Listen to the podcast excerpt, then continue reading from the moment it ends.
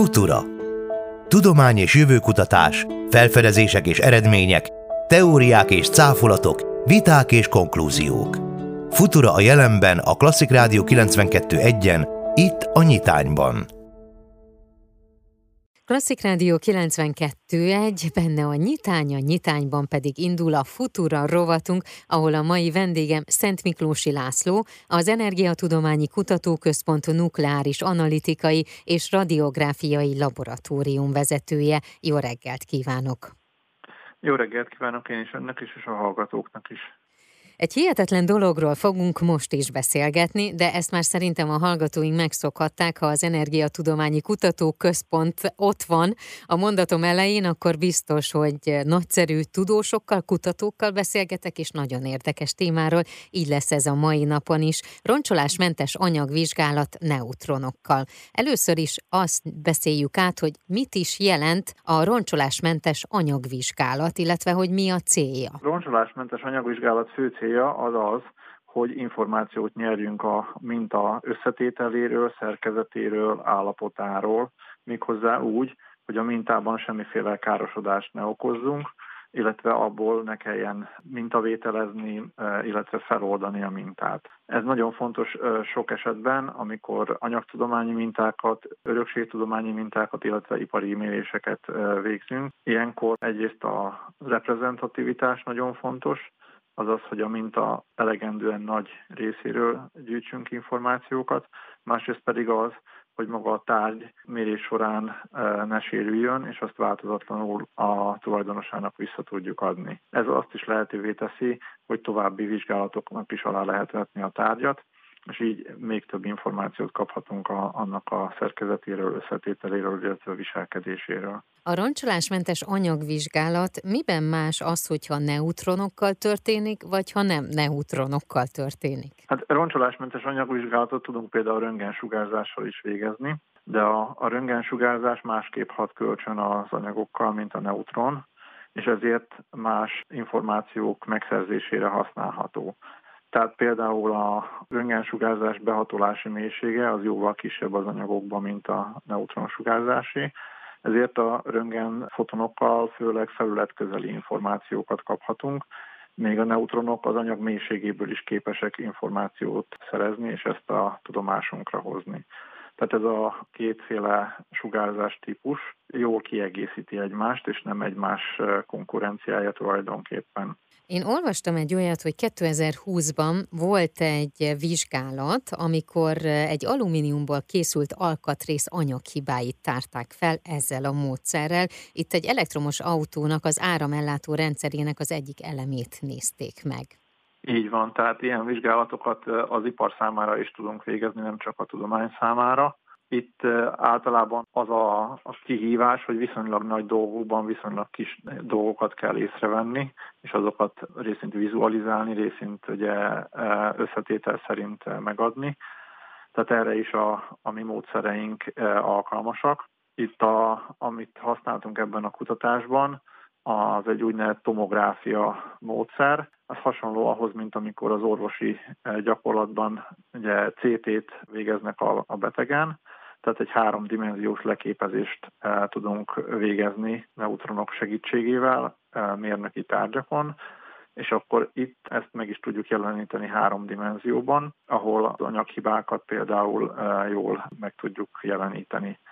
Itt a háromdimenziós megjelenítés során lehetőségünk van arra, hogy az adatok egy részét eltüntessük, vagy átlátszóvá tegyük, vagy kiemeljük, tehát számos fejlett megjelenítési trükk áll rendelkezésünkre, hogy azt az információt, amelyet a mérésből szeretnénk megszerezni, azt jól láthatóvá tegyük roncsolásmentes anyagvizsgálat, de erre már ön is utalt, ugye, hogy nem csak a tudományos területen lehet alkalmazni, hanem akkor itt ugye más cégeknél vagy más gyártóknál is, ez mondjuk ugye legyen az autóipar, de mondjuk ezt a régészetben is lehet használni. Így van, tehát a, a módszereinknek a, az alkalmazási területe az nagyon-nagyon széles. Itt eh, említhetjük az anyagtudományi alkalmazásokat, ahol azért jó a roncsolásmentesség, mert sokszor ugyanazt a, pontosan ugyanazt a mintát kell többféle módszerrel megvizsgálni. Említhetjük ugye a kulturális örökségkutatást, ahol is megengedhetetlen, hogy az értékes műtárgyban bármiféle károsodást okozzunk, és azt nyilvánvalóan eredeti épségében kell a, a múzeumnak visszaszolgáltatni.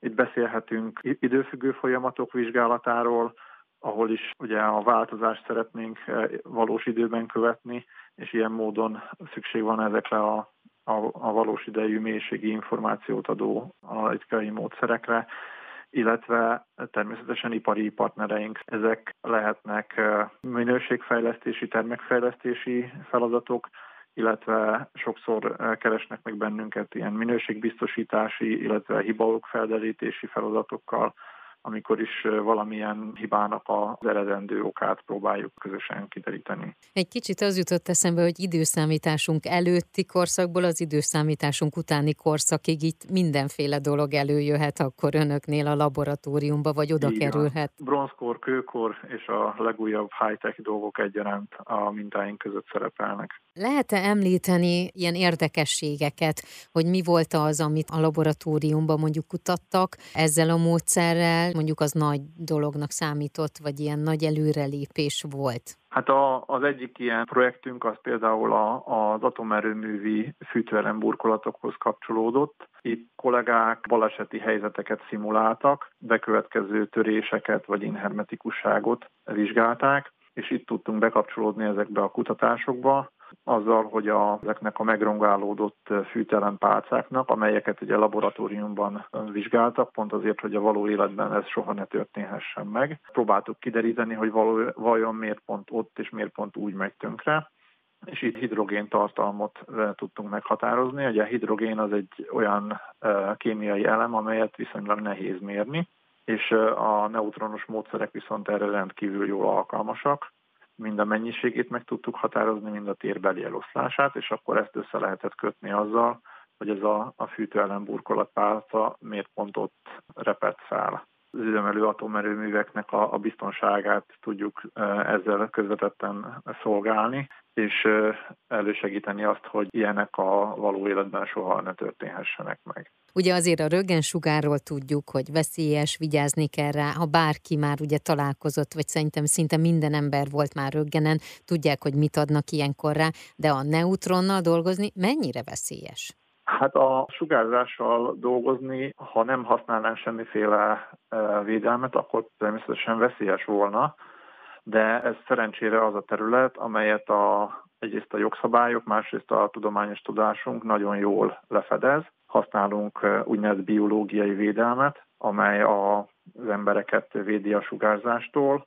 Ezek tipikusan beton, ólom, parafintégla, bóros gumi, és ezeknek a kombinációi, amelyek a sugárzás szintjét olyan kicsi értékre szorítják le, amely már biztonságos. Számtalanszor fogadunk külső felhasználókat is, akik nem feltétlenül fizikusok, hanem lehetnek vegyészek, anyagtudósok, régészek, és őket is biztonsággal hát vendégül tudjuk látni, és gondoskodni tudunk a biztonságukról mind a kísérletek alatt, mind a, az előkészítés során. A tárgyaknak a, a biztonságáról szintén tudunk gondoskodni. Tehát a mérések során, ami sugárzást alkalmazunk a, a tárgyakra, azt előre kiszámítjuk, hogy ez biztosan ne okozzon semmiféle károsodást, illetve a, a mintát akkor szolgáltatjuk csak vissza a, a tulajdonosa számára, amikor minden jogi határértéket teljesít tehát biztonságosan tovább használható. Nagy gondot fordítunk természetesen. Kedves hallgatókban azt szerettem volna tudatosítani, hogy ezek a módszerek, ezek rendkívül jól használhatók bizonyos anyagtudományi feladatokra, ugyanakkor ezek nem rutin eljárások, tehát nyilván a vizsgálatok költsége, komplikáltsága az jóval nagyobb, mint egy általános laboratóriumi vizsgálat esetén, de sok-sok olyan problémával találkozunk a napi gyakorlatban, ahol igenis ezek a módszerek megtalálják az alkalmazási területüket, és igenis szükség van ilyen komplex vizsgálatokra ahhoz, hogy a felmerülő problémákat megoldjuk. Ez így szuper volt, nagyon szépen köszönöm. Én is köszönöm a lehetőséget. Az elmúlt percekben Szent Miklósi Lászlót hallhatták, az Energiatudományi Kutatóközpont nukleáris analitikai és radiográfiai laboratórium vezetőjét.